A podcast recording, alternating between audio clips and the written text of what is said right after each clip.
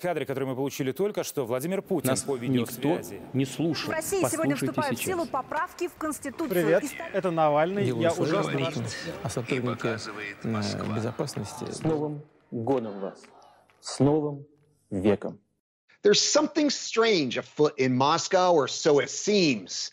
There are weird and unsubstantiated rumors that Vladimir Putin is gravely ill.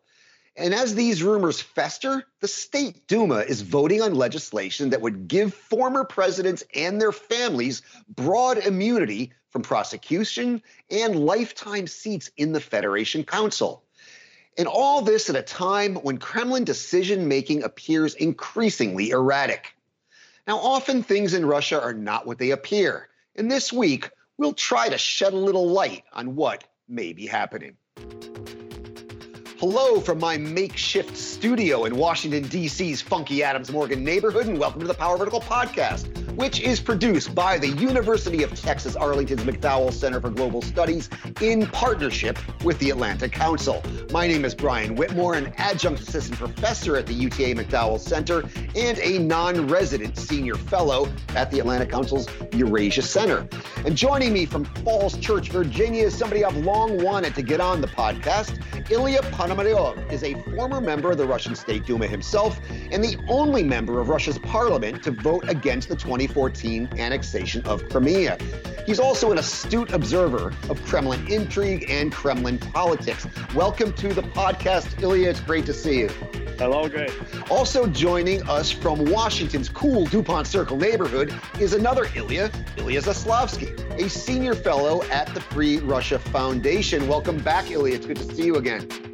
Hello, Brian. Good to see you. Good to see you. So, um, we have two Ilyas here. So, I, I will uh, distinguish either with your patronymics, Ilya Vladimirovich for Ilya Ponomaryov, or Ilya Grigorievich for Ilya Zaslavsky, or your family names, just so our listeners don't get confused. So, let's let's get into it. This week, we had two constitutional amendments pass their first readings in the State Duma. One granted sweeping immunity from prosecution to former Russian presidents, and another granted former presidents a lifetime seat in the Federation Council, the upper house of the Russian parliament, which also has immunity from prosecution. So it's kind of double immunity.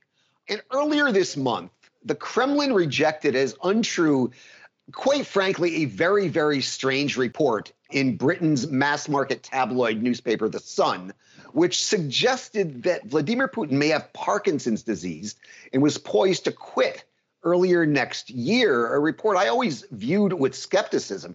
The Sun cited Professor Valery Solovey, who's a Russian political pundit and a former professor at the Moscow State Institute of International Relations, who had suggested earlier on a Moscow radio station that Putin was under pressure from his entourage to step down due to fears for his health. Now, this is all pretty strange and pretty weird. And I had debated even tackling this in any kind of public sense. But as these amendments started working their way through the Duma, I was wondering what was going on here. There's some kind of Kremlin orchestrated dramaturgy, some intrigue, or something else. Ilya Ponomaryov, you are uh, always you know, an astute observer of Kremlin intrigue. What do you see happening here? Is there anything behind this? Is it just rumor mongering? Is it some kind of pakazuka? What do you what do you see going on here? First of all, I think that all the uh, leaks and rumors about Putin's health usually are being initiated by the Kremlin itself. They are just testing waters within the society. They are testing their own peers. Putin is uh, approaching his own cronies to try to understand who is loyal, who is not sufficiently loyal. It's, uh, just, you know, taking a common sense approach. If he was going to die, whether he would be doing all this immunity stuff for an indefinite future, is he an altruist, you know, for his successors? Obviously not. So I don't think that it is the case. I, I don't think that there is any kind of terminal illness, but doesn't make wrong the statement that he is still a mortal being. And still, at one point of time, he will pass away. And in one point of time, the uh, situation in Russia would change in the situation without Putin. And I think that whatever he is doing in terms of constitutional reforms and and whatever is he is trying to make this process as manageable as possible. But it's it's just the bricks that he is planning to lay. It's not a concrete plans. So, so I, I, tend to agree with you, Ilya. I mean, it struck me from the very start as kind of re- it reminded me of Mao Zedong's, you know, "Let a thousand flowers bloom" campaign to see who is loyal and who is not. And that's, but, but why now? Why do this now? And I mean, you know, can the Kremlin plant stories in the sun? I mean, that because that's the story came out in the Sun, which is a, was a weird place for it to come out to begin with. Well, I think that immediately after the recent presidential elections in uh, 2018, Russian elite started to play this game of a potential successor. Mm-hmm. And the most uh, fashionable word in the Russian political lexicon was transit of power. And mm-hmm. that obviously was making Putin a lame duck and even that he has uh, six more years to go at, at that moment he had six more years to go. Already the whole construct became shuffling and unstable. And that's why i think that he passed all those constitutional amendments just to stabilize the whole construct of power. I still think that his most desirable option for the actual transit of power, firstly, is to stay in power, and secondly, to stay in power as the ruler of a combined country of Russia and Belarus. And I think mm. that that's where uh, the direction he would push for. Mm. Ilya Zaslavsky, would you agree with that? Do you do you think this is basically a Kremlin orchestrated campaign to see who's loyal and who's not at a time when Putin is nervous about being viewed as a lame duck? Because I mean, this does make sense to me for a number of reasons. This is not, I mean, it's not been a good year for any of us, but it's particularly not been a very good year for Putin. We've seen his popularity fall to all time lows. He's not handled COVID very well. And we're seeing kind of what I called in an article earlier this year the desanctification of Putin's rule would you agree with the other Ilya that this is uh, that, that, that, that, this is what we're seeing? It's kind of a, a Kremlin orchestrated campaign here. Yes, I think it is uh, indeed a, a, litmus test for, on loyalty and Putin's security services following the elite. They have bugged governors and other officials, as we know from different investigations. And actually, Free Russia Foundation has written about this. But I think it's also an attempt, as often with Putin, to draw attention elsewhere because Otherwise, really, the emphasis should be that Putin will be in power for the next 10 years after recent uh, constitutional amendments, or even more. But if you say that he might step down, you know, that may alleviate some concerns among some members of the society and, and the elite. But also, I would point out, I actually started my think tank career with an interview of Moscow in 2006. I just remembered it. And I said at the time that Putin is learning from other dictators in post-Soviet space, mm-hmm. especially not only from uh, Belarus and Azerbaijan, but even countries like uh, Turkmenistan. And here we are again. Actually, right about a month or two ago, Turkmenistan's president Gurbanguly Berdimuhamedov made similar amendments to his constitution. Outgoing president there will also have protections in the Senate. So I'm, I'm just wondering if Putin continues, you know, to teach and at the same time take lessons from um, other dictators in post-Soviet space. Well, along those lines, I mean, people thought he was kind of imitating Nazarbayev when he introduced the constitutional amendments, and the idea being, but he ended up not doing what Nazarbayev did, which is effectively moving to a kind of a post above the presidency, if you will, the supreme leader of the country. I expected him to go that way. He ended up doing the crudest thing possible and just kind of zeroing out his term limits. But I, I, I take your point. He is learning from other Soviet dictators. I think he actually still keeps the Kazakhstani option open for him. He can still create a state security council or state mm-hmm. uh, council or whatever Soviet, you state council, yeah, Soviet, yes, and uh, step down there. I think Putin is really a, a gambler, uh, but with with endless pockets. He he places bets on different uh, you know fields and and sees which one you know may be more opportunistic and expedient to to to, to go with. Uh, Ilya Ponomaryov, anything to add to that? No, I uh, totally agree. He just tries to keep all his options open because he is a very tactical person. He is not into a long-term strategist because they never work on the post-Soviet mm-hmm. space. And I think that the actual decision, what would be the way to go, he would make only in 2023, you one year before the uh, actual elections. And I think that right now he's just trying to construct as much realities that he can go in one or another uh, direction. He can still be this like Elbasy in Kazakhstan, you know, the chief of the nation, the, the great elder of the nation. Uh, he can, uh, yes, uh, run for another term because of all those amendments. But again, as I said, I think that he is more thinking about uh, being making a part of history as the person who started to restore the Soviet Union and reunite the Slavic nations. I think that's his grand vision, and that's why Belarus is so important for him. Now, there's something I wanted to throw out there to get both of your takes on this. It's something I've discussed with other guests on the podcast. Mark Galeotti and I discussed it a couple of weeks back. And that is that Putin's decision making right now appears to be a bit erratic on things other than the maneuvers to keep himself in power. And what do I mean? I mean, like the Navalny poisoning, for example. Why did he need that? right? There are rumors popping up in social media and on Telegram channels and in certain corners of the Russian mass media that Putin is effectively in isolation right now. He's paranoid about COVID. He's not seeing anybody. You have to quarantine for two weeks to even see him. The amount of people he can actually see in person is extremely limited. And that this isolation is affecting his decision making, and his decision making isn't as sure footed as it has been in the past. It isn't as confident as it has been in the past. The exemplar of this, I do think, is the Navalny poisoning. The decision to try to take out Navalny, which appears to have backfired in so many ways. How do you see these reports that Putin is isolated and it's affecting his decision making? Either, either oh, yeah. Ilya number one, go. Oh, okay, okay. Uh, so I, I would tend to disagree with what you said about him being erratic. I think that what is actually happening is that he's pretty much tired of living. You know, he is tired of life. He is tired to be the sailor on the galley, like he described himself, the, the guy who is chained to the wheel and has nowhere to go to. I think that he just he doesn't like what's going on inside the country. He doesn't like to be involved in all the different everyday decisions. That's why I think that he is actually enjoying his time on the quarantine, sitting in his bunker with two weeks waiting period, as you correctly said, because he's taking himself as the person of a universe, you know, who makes global decisions. He likes to talk to Mahatma Gandhi in the spare time, uh, spiritually, as he as he once said. He wants geopolitical choices. He doesn't want to do any kind of everyday job that Russian president is supposed to do. And when you are saying about the stuff that is happening, I think that's actually exactly because he is not taking part of everyday's decision. I think that uh, ah. Putin, I have no doubt that he has to be blamed responsible for the poisoning of Alexei Navalny, but I highly doubt that he made this decision.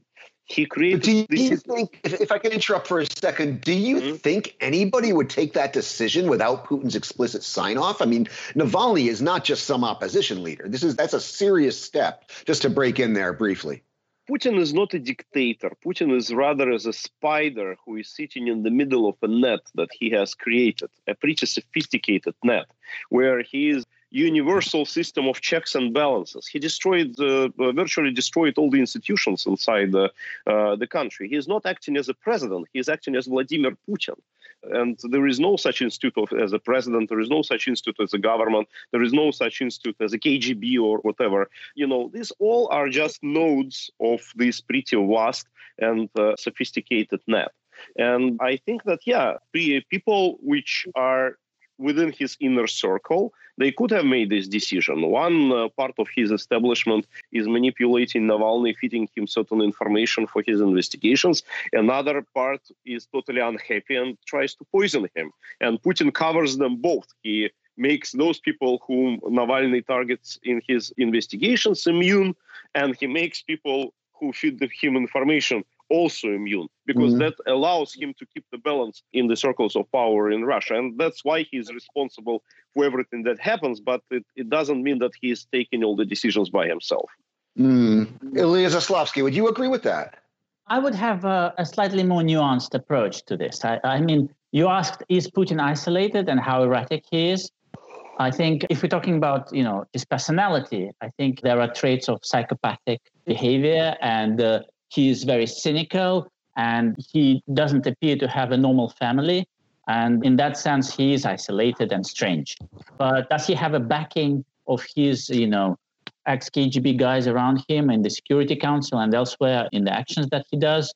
I think he he has that uh, backing, and he has played his you know inner circle very well, and they all depend on him more than he depends on them, on each one of them individually. I'm pretty positive that he is behind the order to uh, kill Navalny. Personally. Uh, yes, personally. I think it's been his trait. We have discussed this with you in terms of murder of uh, Boris Nemtsov in previous yeah. podcast. I also believe he is responsible for that. Actually, uh, yeah, I think by Kaguta went rogue in that one, but but yeah, we disagreed about that actually. Uh, Amy Knight's book, uh, Orders to Kill, is behind me in this bookshelf. She has pointed out that Putin and his people have been behind multiple murders since St. Petersburg times. Uh, mm-hmm. And uh, poisoning his opponents is actually one of his favorite traits. So I, I don't see anything unusual in that. Actually, I mean, it comes from two corners, I think. Firstly, the, a sense of impunity.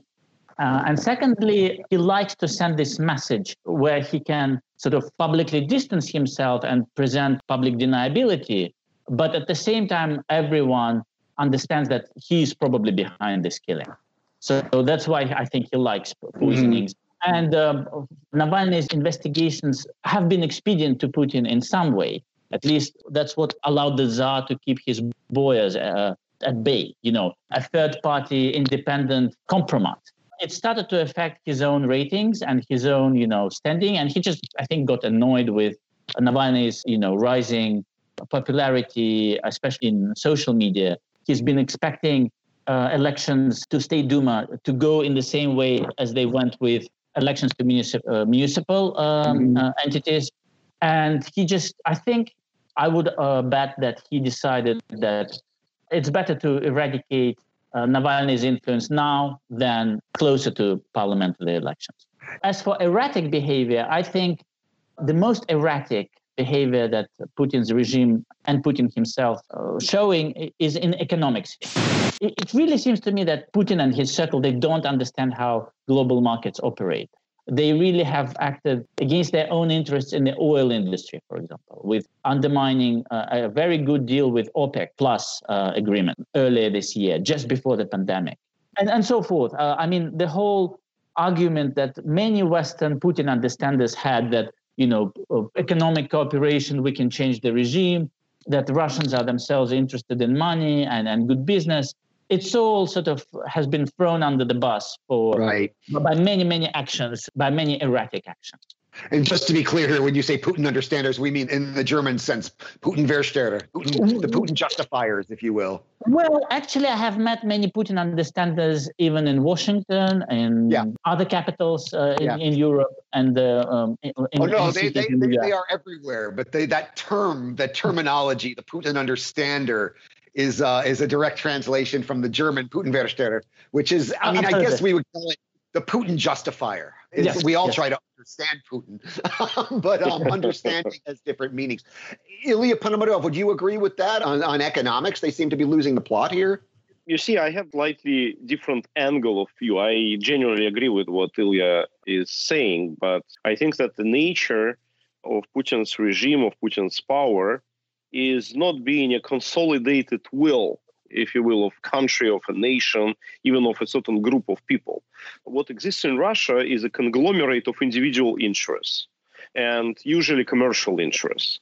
And if you take the standalone logic of, say, Igor Sechin, who was actually torpedoing that OPEC Plus deal that Ilya right. was uh, re- referring Igor to. Igor Sechin, uh, the CEO of Rosneft, yes. Uh-huh. Yeah, yeah uh, he was acting logically and rationally within his own corridor of thinking, but it was counterproductive for the country in general.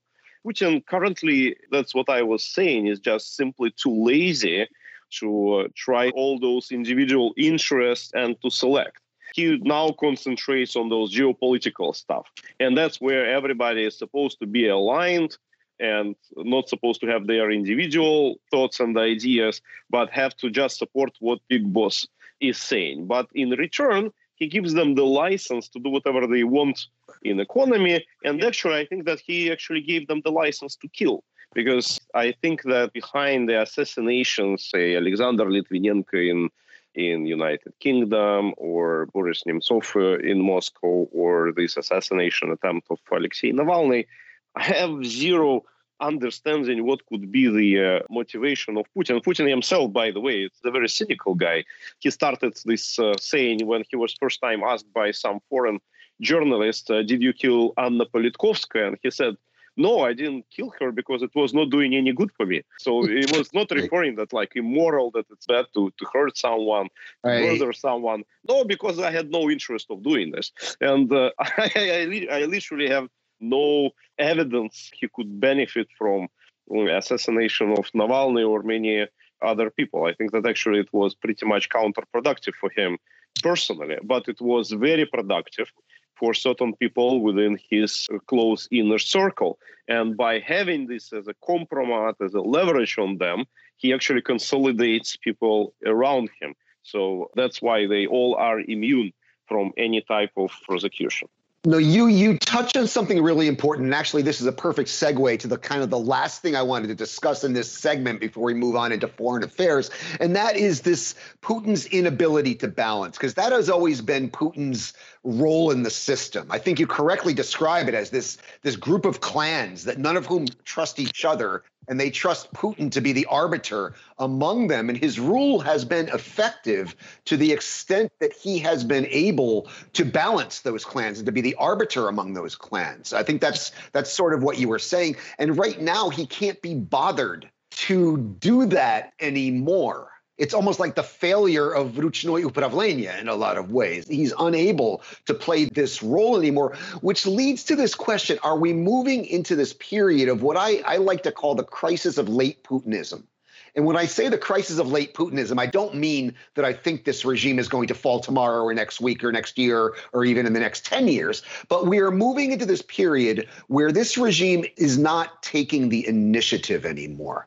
It doesn't really have any justification for its continued rule other than its continued rule right? Where early on it was, I'm going to bring Russia up off its knees. I'm going to bring prosperity to Russians. I'm going to bring pride back and, and, restore Russia's place in the world. Now there doesn't seem to be any justification for rule anymore. Putin doesn't seem to have the ability to balance among the clans and be the arbiter among the clans anymore. And we are moving into this period of stagnation, this period of zastoy, which was characterized the late Brezhnev period. What, what do you think along those lines? I mean, we all remember I, the late Brezhnev years, uh, me from here, but you from there. But um, well, uh, I don't think that Putin is has been moved to zastoy, to this stagnation, because of his laziness or lack of options. I think he has been moved into that corner because of the erratic uh, managed decline uh, of Russia, that uh, especially economically, that because of sanctions, because of you know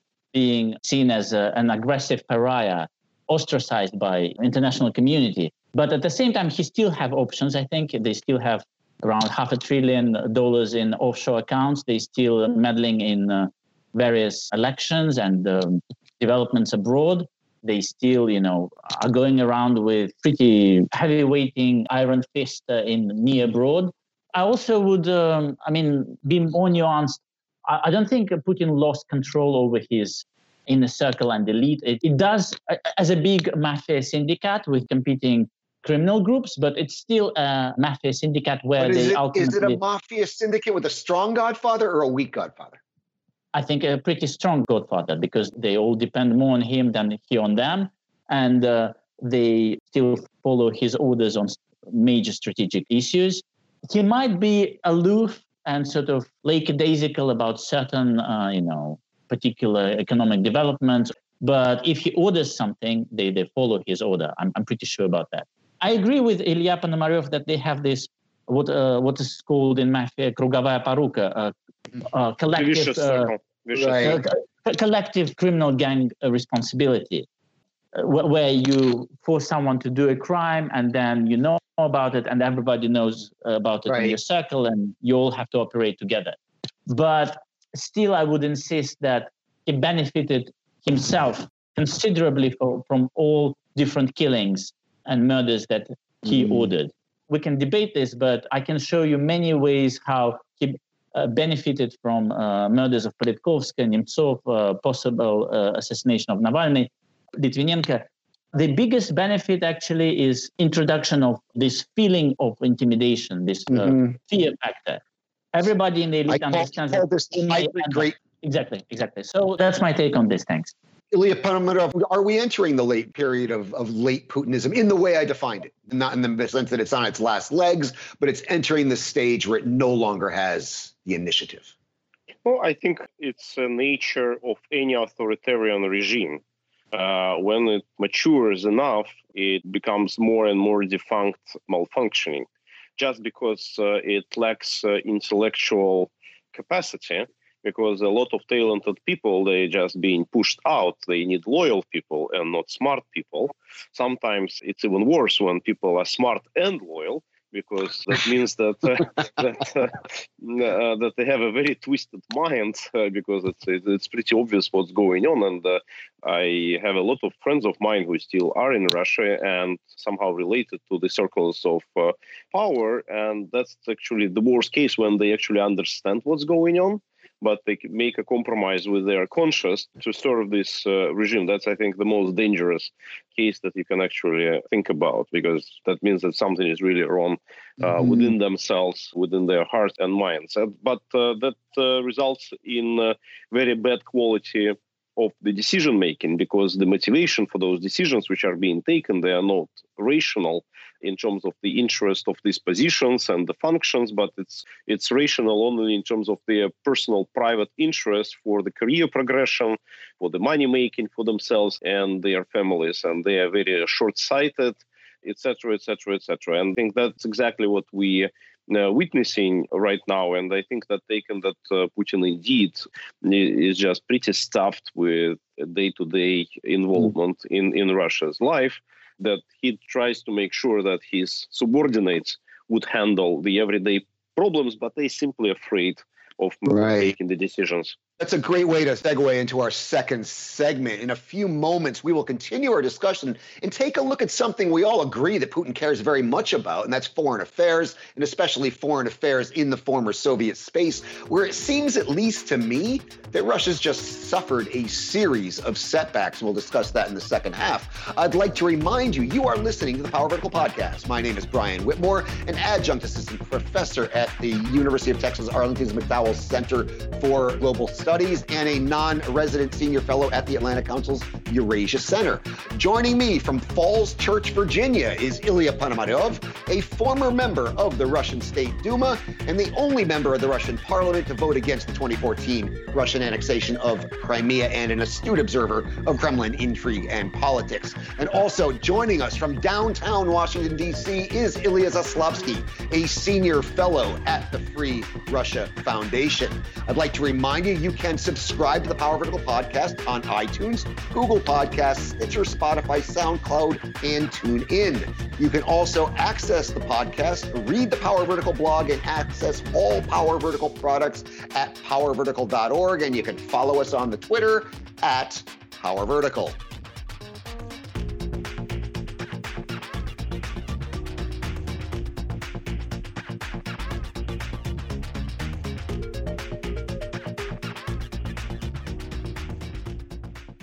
кадре, который мы получили только что, Владимир Путин Нас по видеосвязи. So it's not been a good season for Russian soft power in the former Soviet space, at least as I see it. From the massive street protests that erupted following Belarus's flawed election in August to the renewed war that broke out in September between Azerbaijan and Armenia in Nagorno-Karabakh to Moldova's landmark and decisive presidential election in November, Russia appears to be losing its ability to influence, let alone dictate, outcomes in the post Soviet neighborhood. In the case of Belarus and Armenia, two countries where public sentiment has historically been quite warm toward Moscow, the Kremlin has appeared to have squandered much of this goodwill with both its actions and its inactions in Belarus for supporting Lukashenko against the will of the Belarusian street, and in Armenia for failing to protect a close ally. And in Moldova, the resounding victory of pro Western candidate Maia Sandu in presidential elections over the pro Russian incumbent Igor Dodon in this month's presidential elections represented a potential body blow to Moscow's influence in that deeply divided country. I, I want to ask you both, my two Ilias, my two guests, if you agree with my premise here, because I am actually writing an article about this as we speak, and you guys are going to help me think this through and find the flaws in my argument. So I'm using you. Um, but Ilya Zaslavsky, let's start with you. Do you agree with my premise? Because I see three losses. In Belarus, effectively, the protests against Lukashenko were explicitly not against Russia. Actually, most of the post people, those Belarusians on the street, had quite warm feelings towards Russia and towards Putin. And when Putin supported Lukashenko, he went against the Belarusian street. In Armenia, the whole premise of Armenians' warm feelings toward Russia is, I would argue, largely predicated on the fact that Russia was going to defend Armenia against Azerbaijan. They failed to do so, basically. I mean, Armenia lost a lot of territory in Karabakh, most notably Shusha, which is actually quite remarkable. And in Moldova, a 50 50 country, basically right? This has always been every election in Moldova has been 50 50 between the pro Russian and pro Western sides. Maia Sandu won with 57% of the vote. I have not seen a result like that in Moldova in a long time. So each of these things appears to me, at least, to represent a defeat for Russia. What, what do you think, Ilya? Firstly, I would distinguish between Russia and Putin's regime. For Putin's regime, it has been a bad year, I agree, but it wasn't a horrible year. Overall, I see it as a my macro view is that it's a managed decline by Putin, and it hasn't been managed, you know, perfectly, but it's still sort of okayish. Yes, there is a loss, outright loss in Moldova, but as you said, it's a 50-50 uh, divided country, as Georgia has been. And if I was, you know, Kremlin's advocate, I would say, uh, let's just wait and see. Maybe Moldova could be turned back to to Georgia uh, and how how Georgia goes these days. It's sort of pro-Russian faction uh, wins, then loses, then wins again. As for Belarus, I think you said street protests were not explicitly anti-Russian. So hasn't been Putin's support for Lukashenko. It hasn't been explicit. It has been very cautious and sort of still keeping options open. And actually, it's a more of wait and see mode for Russia. They are happy to see Lukashenko, you know, suppress the protest and just wait out the protest and see if that works. In a way, it reminds me of what Russia has been doing in Venezuela with mm-hmm. Maduro. So we'll have to wait for results there. It's a very sad situation, but I actually believe that the protests should have been more active and, and pressing, uh, not necessarily violent, as some uh, activists from Ukraine suggested, but they, they should have been more consistent and asking for uh, a general strike much sooner. And um, I think they, they have wasted some of their time. Uh, as for uh, Armenia, it's the most complicated situation. I have been following it closely as I've been writing on Caspian energy for, for the last two decades. I believe the biggest victim here is actually uh, not Russia or Putin's regime, but the Collective Security Treaty Organization. Mm-hmm. Because it wasn't for for your listeners. This is an organization, a security organization led by Kremlin, which sort of supposedly provided security umbrella security shield for its participants. But it turns out that uh, you know uh, Russia has previously said that they are not going to defend Nagorno Karabakh. But uh, Armenian leadership, when it refused to sign association agreements uh, with Europe and mm. instead uh, joined, you know, Russia-led uh, economic uh, treaties. Eurasian Economic Union. Euro- Euro- Eurasian Economic Union and other treaties. They uh, they sort of expected Russia, you know, to defend uh, mm-hmm. Nagorno-Karabakh and, and, the status quo. But I think it's a it's a more nuanced situation where Putin absolutely hates Pashinyan, this yep. leader who was elected against, you know, Russian control mechanisms and um, he wanted, in a way, I, he definitely wanted to punish Pashinyan. And when Putin signed this treaty with uh, Aliyev and Pashinyan, he think this treaty will serve a useful purpose to the Armenian people. I think that was his way of saying, uh, "I'll teach you a lesson," or to that, mm. you know, a free leader. But uh, I think overall, it is a, partly a loss for Russia and for Putin's regime because it allowed Turkey in as, as a big player. But at the same time, Russia introduced uh, its peacekeepers into the region, and we, we know that Russian peacekeepers never leave the scene. They they yeah, are always and they are not they are not peacekeepers. they are not peacekeepers. Uh, Putin absolutely loves situations of simmering conflict and corruption. And I think that's what he will create even further in Nagorno Karabakh. Uh, Armenians still retained Stepanakert and part of the region and this mm-hmm. corridor. So it's not a total loss for them. And the status of Nagorno Karabakh is still to be decided in the future. But also, all the Western powers are excluded from this decision making, which is a, a, win, I would say, for Erdogan and uh, Putin. But overall, it is a managed decline, and uh, Russia has not uh, really shown full leadership. It's just playing and exploiting simmering conflicts.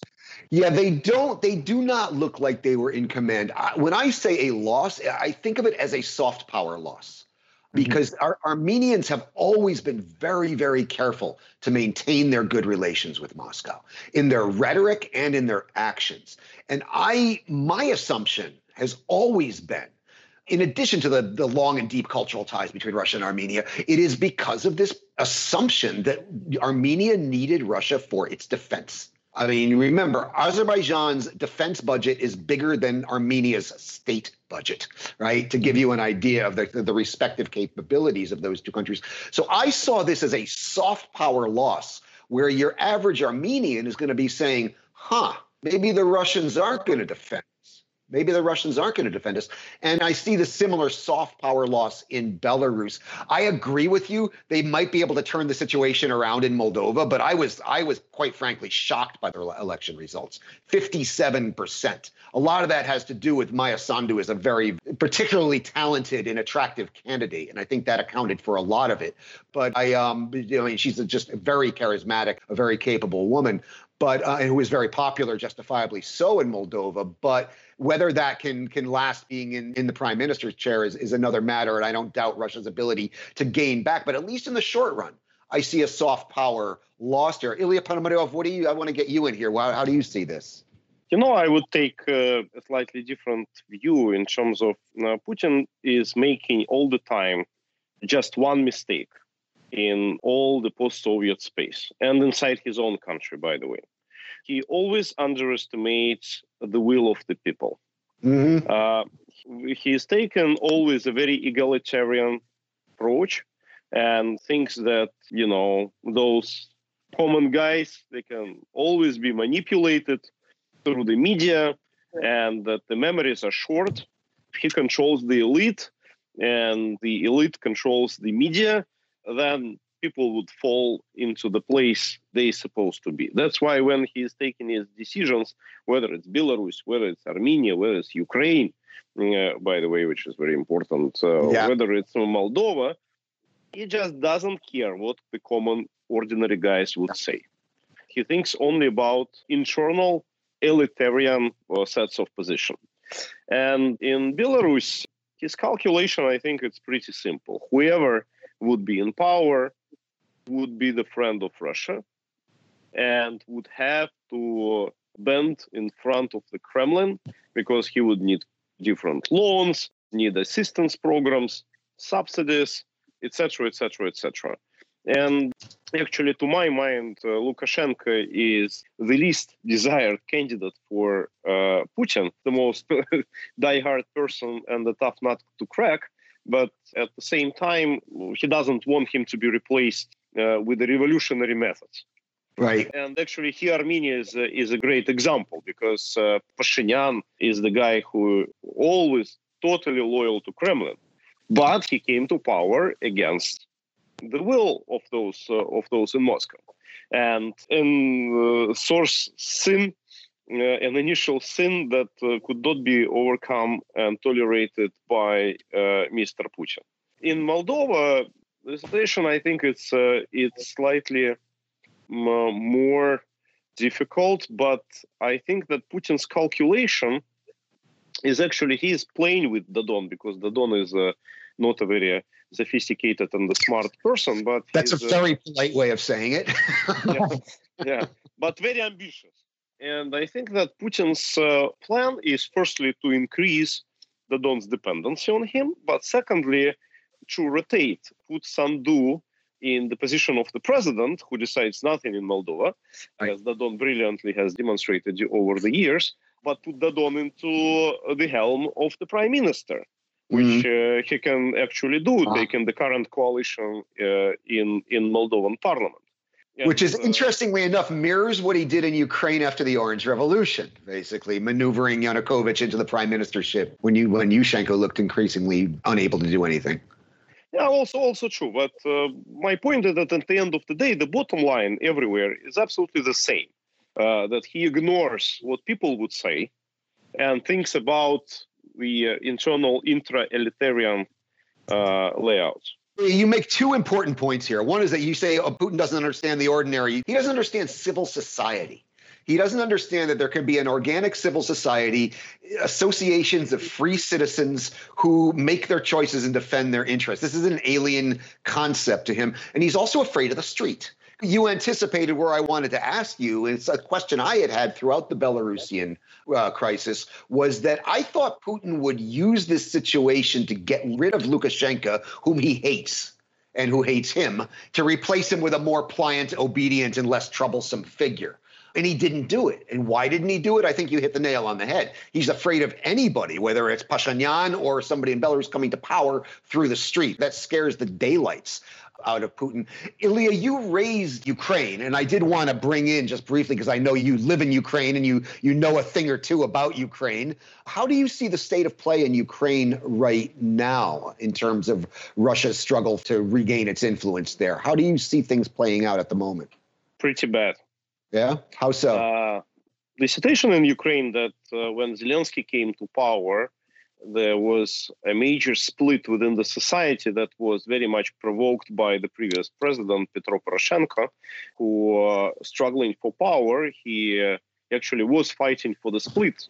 By the way, more or less in the same fashion as we saw in American politics with Trump struggle for power also splitting the society with a very uh, deep and firm division line.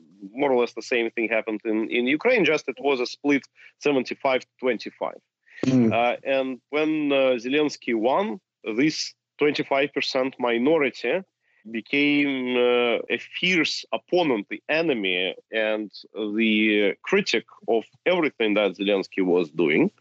But uh, they could not achieve people who become turned off by Zelensky to join their ranks. Everybody who gets kicked out from the Zelensky supporters uh, ranks, they actually join pro-Russian Medvedchuk, uh-huh. you know, and other forces. Okay. So the more Poroshenko struggles against Zelensky, he gets maybe one, two percent addition to his ratings, but those guys they have five, six percent additions to their ratings for every percent that, that goes out. So, and uh, that's a very unfortunate situation. And I think that during next elections, uh, Ukraine would be well divided into three camps. Uh, right. so to say, for russian the centrist, and also, you know, I wouldn't say pro-Western, nationalistic. That would be mm-hmm. a mistake to take nationalistic camp as a pro-Western camp. But right. who would win?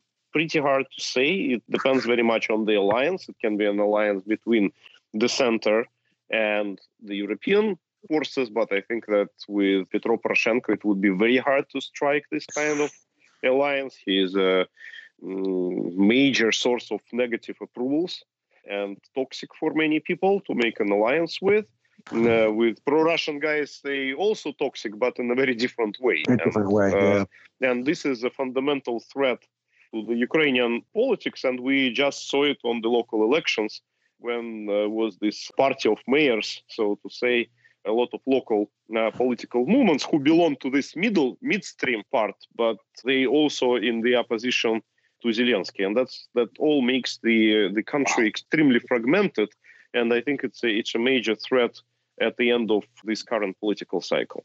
Yeah, no, what you said does not it depresses me and does not surprise me. And actually, going down the road, I do want to do a whole program on on Ukraine and dive into it and have you back on about that. But you know, as, as I, I, I would I would say that the West, unfortunately, sorry for interrupting you, I, the West, unfortunately, is doing the same mistake it has done with Russia in 1990s.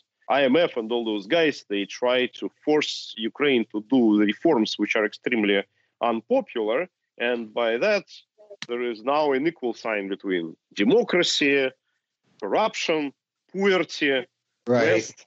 etc., etc. It's still, you know, if not Putin's invasion, which is pushing people towards uh, the West.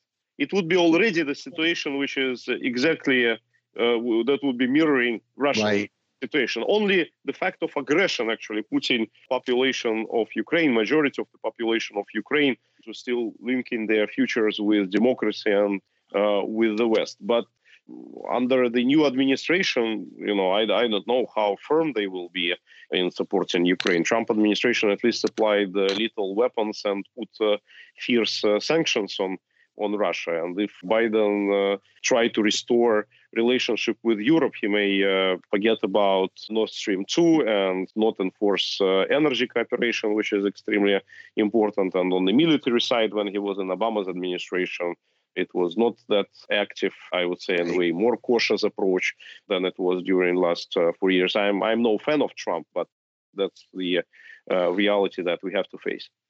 Yeah, no, I, I mean, I expect the incoming administration to be very supportive of Ukraine and very tough with Russia, but that's a subject for another podcast at some point. What you're saying, Ilya, actually, I'm seeing a similar pattern to what we saw in Georgia, where Russia played a very long game and is now reaping the benefits and regaining its influence in Georgia, despite the fact that the Georgian population is extremely pro-Western. And it's it's almost ironic. We see Russia having losses in Armenia, Belarus, and Moldova, where it was historically been strong, and gains in Ukraine and Georgia, where it has been uh, historically, at least in recent history, weak. We're pushing up against the end, but I did want to get Ilya Zaslavskiy. I wanted to bring you in just for one thing I did want to discuss because you're an energy expert. How much did energy considerations play into Russia's behavior in the Karabakh decision? I mean, keeping was this an attempt to keep Azerbaijan on side? I was just curious about your thoughts on that. I think in this particular case, everyone actually, Armenia, Azerbaijan, and Russia, uh, decided not to interfere with a major energy project.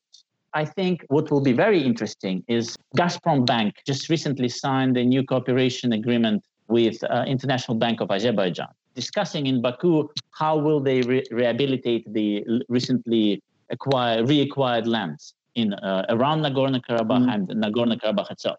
I think there will be a competition and even like a very expedited investment schedule encouraged by Azerbaijan to bring in all sorts of international investors, including Russian, but also Chinese, possibly Western investors, to you know secure to anchor those lands in economic sense, to try uh-huh. to bring in big partners.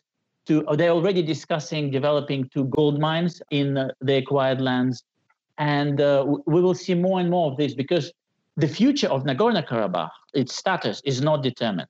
It will be up for play in the next, not even five years. I think it will be in the next two years. And the Azerbaijani side is already rushing to, you know, anchor it not only uh, militarily but economically.